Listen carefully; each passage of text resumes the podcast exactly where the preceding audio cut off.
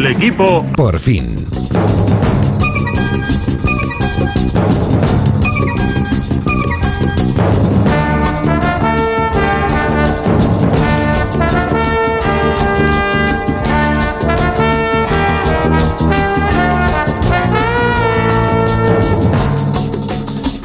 Vamos a ver, Rebeca Marín, buenos días. no escuchas nada porque has metido la clavija en el hueco de un tornillo. Y claro, si metes la clavija en el hueco de un tornillo, no vas a escuchar nada. Me la podrían haber metido en, la- en el oído directamente, ¿sabes? O Porque, sea, ¿qué tal estás, amiga? Estoy viva, Eh, estoy estás viva, viva. eh, que es mi prioridad ahora mismo. Que no es estar poco, viva. ¿no? Que no es poco. Ay, bueno, eso es lo que tiene trabajar en fin de semana, ¿verdad? Que, Claro, que exacto. tiene antes del domingo está el sábado y el sábado por la noche. si es Y el que- viernes y el Pero te veo muy bien, te veo ¿Sí? muy bien, ¿eh? ¿No queríamos domingos productivos? Sí, Pues toma, sí. pues toma, pues toma. Alaska, buenos días. Buenos días, ¿qué tal estáis por ahí todos? Buenos días. Tú siempre estás bien, chica. Ay. No tienes una mala noche el sábado. Es que incluso te- teniendo Sí, que concierto, tengo. teniendo concierto. Las tengo, las y- tengo y, y- Sí. y cuando suena el despertador el domingo Ya. digo dónde estoy, pero estoy aquí, es lo importante. Es, es verdad, es verdad. Mario Vicioso, ¿qué Jaime Cantizano, buenos días. Buenos días. Buenos días. A mí debe de faltar ese tornillo que permite que haya un hueco para meter Para- la clavija. para poder. Oye, ¿estáis de acuerdo conmigo? Mm, El domingo puede ser muy productivo. Y se puede producir mucho, ¿no? ¿Qué es esto del día de descanso? Pero se puede de- producir desde el sofá, desde la cama, sin moverte absolutamente nada. ¿O, o no estáis de acuerdo en eso? Yo os voy a decir una cosa, esta sección alguna vez, muy pocas, muy pocas, ¿Desde la muy cama? pocas, desde la cama igual la he hecho. Desde la cama. Confesiones. Olvido, ¿a ti te gusta trabajar eh, en la cama? En la cama no. No. No, no me gusta trabajar. No, no, no, no, no. En la cama me gusta. Bueno, vamos a dejarlo. Esto quiero decir, iba a decir solo Sí. dormir, me iba a meter en un jardín. Sí, sí, Eh, sí, sí. Pero sí, también, en la cama. Eh, eh, no, yo me gusta hacerlo todo en, en- en- au- aunque sea en un hotel como ahora mismo, Un escritorio. monto como un, sí, monto un, una paraeta que dirían en Valencia Sí, sí, y, sí. y- y- y me pongo así mis cosas, no, desde la cama no, No lo no, ves, no, no lo no, ves. y ya no puedo ni leer en la cama porque me duermo, o sea, ya es me tremendo. Bueno, ahora que lo pienso, este programa es hecho desde la cama. ¿eh? ¿Desde la cama de quién? Sí. Perdón. Cuéntame, ¿desde la cama Perdón, de quién? perdón. Entero. A me- ver, cuando, que me cuando di a luz, Ah, cuando bueno, di a luz, claro, hubo, un momento, Bueno. hubo un momento en el que todo eso se hacía, pues eso, con un cojín de lactancia y yo tenía un bebé Sí, así en un lado, en el verdad. otro lado todo lleno de papeles Es y contigo hablando, ¿verdad? Sí, sí, sí. Pero, pero me permito recordar que Luis del Olmo eh, hizo programas desde la cama cuando estuvo hace un montón de Es años verdad. enfermo, creo que tenía hepatitis Sí. y tal, y el tío le dijeron, no, reposo absoluto. Fenomenal, reposo Muy absoluto. bien, pero No me voy a mover, pero... Interpretó que el reposo consistía en estar en la cama, pero hacerse sus cuántas horas tenía protagonista. ¿Y nos ¿no? O parece sea, que es una aspiración vital? O yo, lo, yo aspiraría a eso, ¿no? ¿A trabajar desde la cama o de- no? Trabajar. Hombre, la aspiración es no trabajar. Yo, yo quitaría eso de trabajar sí. y permanecer en la cama, Venga, vale, que eso estaría razón, muy bien. ¿Qué quieres ser de mayor? Pensionista. Sí.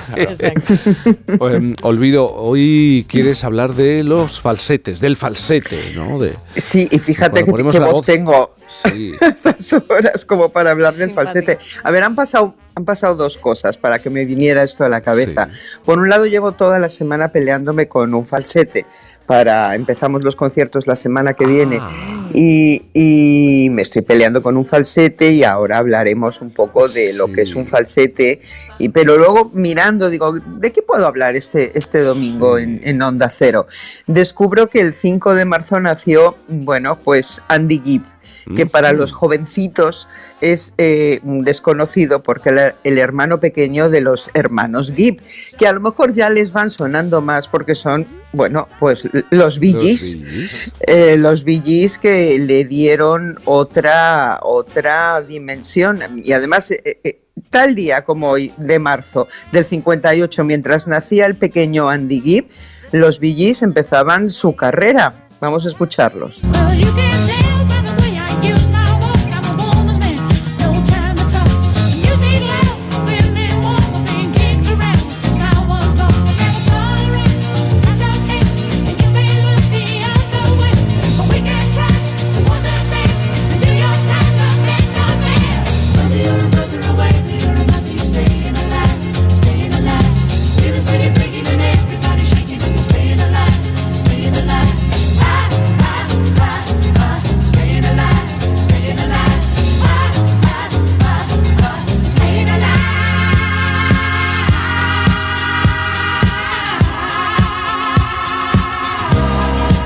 Pues eso es un falsete. Falsetes no, eso es- superpuestos, porque son varios. Eso es claro. exactamente el llevar el falsete, cosa que no es lo común, a varias voces y Claro, durante claro. toda la canción. O sea, eso ya es un estilo. Eh, en, en sí mismo. El falsete, vamos a explicar, se, se- se utiliza cuando no llegas a una nota en tu tono natural, a una nota aguda. Entonces falseas, pones la, la- la- la- la voz de otra forma, las cuerdas vocales trabajan de otra forma, eh, no, no, no, no es algo agresivo, si no lo gritas y es suave y puedes llegar allí donde no llegas. Yo lo usé muchísimo en Dinarama porque nosotros ni sabíamos lo que era ni el tono ni nada. Entonces Carlos Berlanga com- componía donde le caía la mano en la, de verdad en la guitarra. No le venía ni bien a él ni bien a mí para cantar, pero no, nos, no teníamos ni idea de que eso pues podías cambiar el tono, podías Sí. ponerlo más agudo, podías ponerlo más grave. Son cosas que aprendimos con la edad. Bueno. Entonces en Dinarama hay, mucho falsete porque yo no llegaba de, de- de otra forma. Eso es, un recurso que se usó, a ver, como muchas otras cosas, porque como las mujeres no podían cantar ni en los coros ni en el Vaticano, pues los hombres tenían que llegar a notas que era imposible, eh, salvo que pasáramos por los castrati, ¿no? Claro. Que no creo que todos quisieran ni tuvieran condiciones. Bueno, pues el falsete se utilizó para llegar a esas notas que, que no permitía que un hombre llegara. Eh, pero en el pop, vamos a ver, eh, pensad en Prince, pensad en, en Michael Jackson, lo han usado mucho y muy bien. Pero voy a poner un ejemplo también de otro hombre que utiliza el falsetito de forma muy mona con su vibrato y que fue una de las estrellas del pop de los 80, Jimmy Somerville. Claro.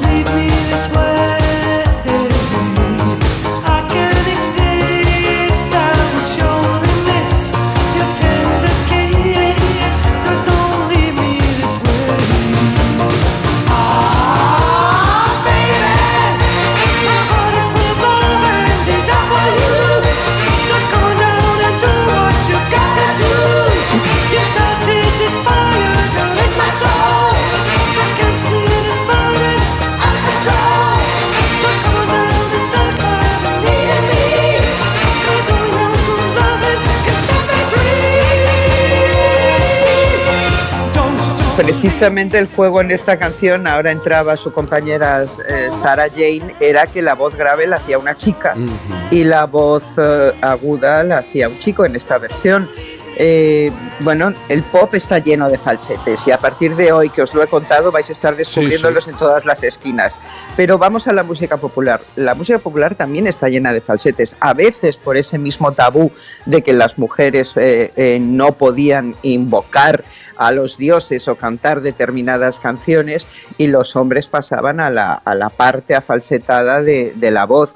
Ocurre mucho en, en África, sigue habiendo eh, canción popular africana de distintos sitios donde se usa el falsete. Acordaros del yo del tirolés, no sé, ese, ese canto Oy, oy, oy. ¿eh? que es imposible de, de reproducir. Y venga, esta para, para mi Isabel y para mí, la ranchera, el mariachi. Exacto, cuando todos escucháis al mariachi emitir ese quejido, eso es un gran falsete.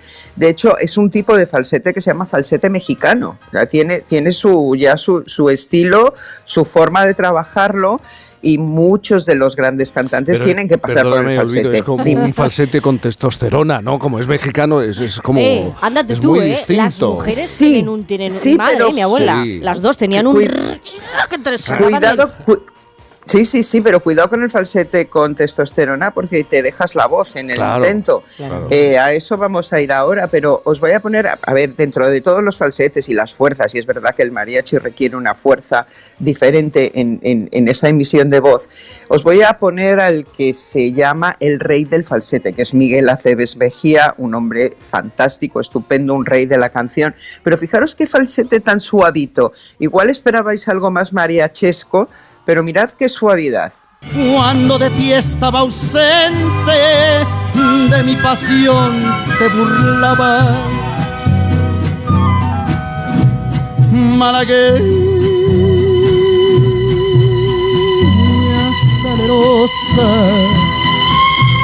besar tus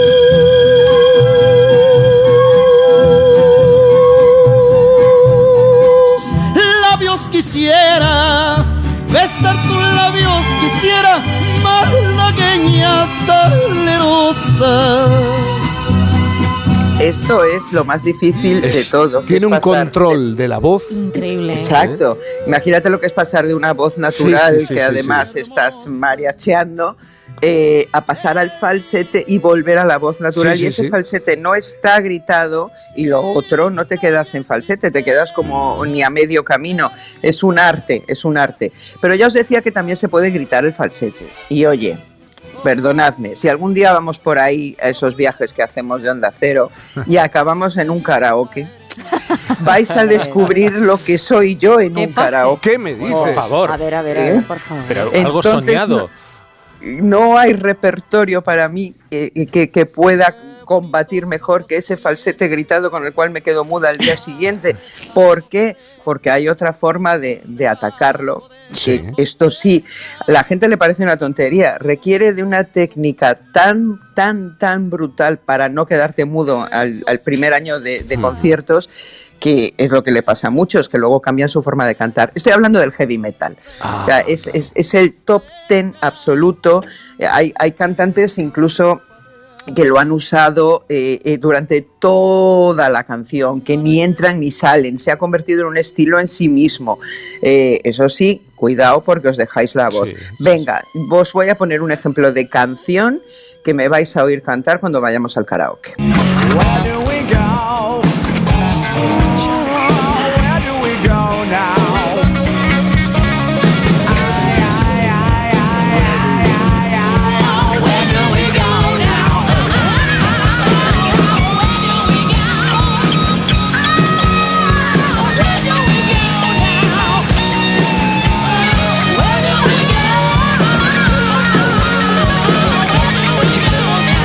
Mí me está doliendo la garganta. Alaska. Me duele la garganta escuchando esto. Bueno, de hecho, Axel con el paso de los Hombre. años dejó de... Lo pulió, realmente pulió mucho la técnica, y, y- y- pero bueno, con los años también a veces no se pueden mantener estos... Estos Bob Halford, por ejemplo, eh, ha ido bajando el tono en los conciertos en, en directo.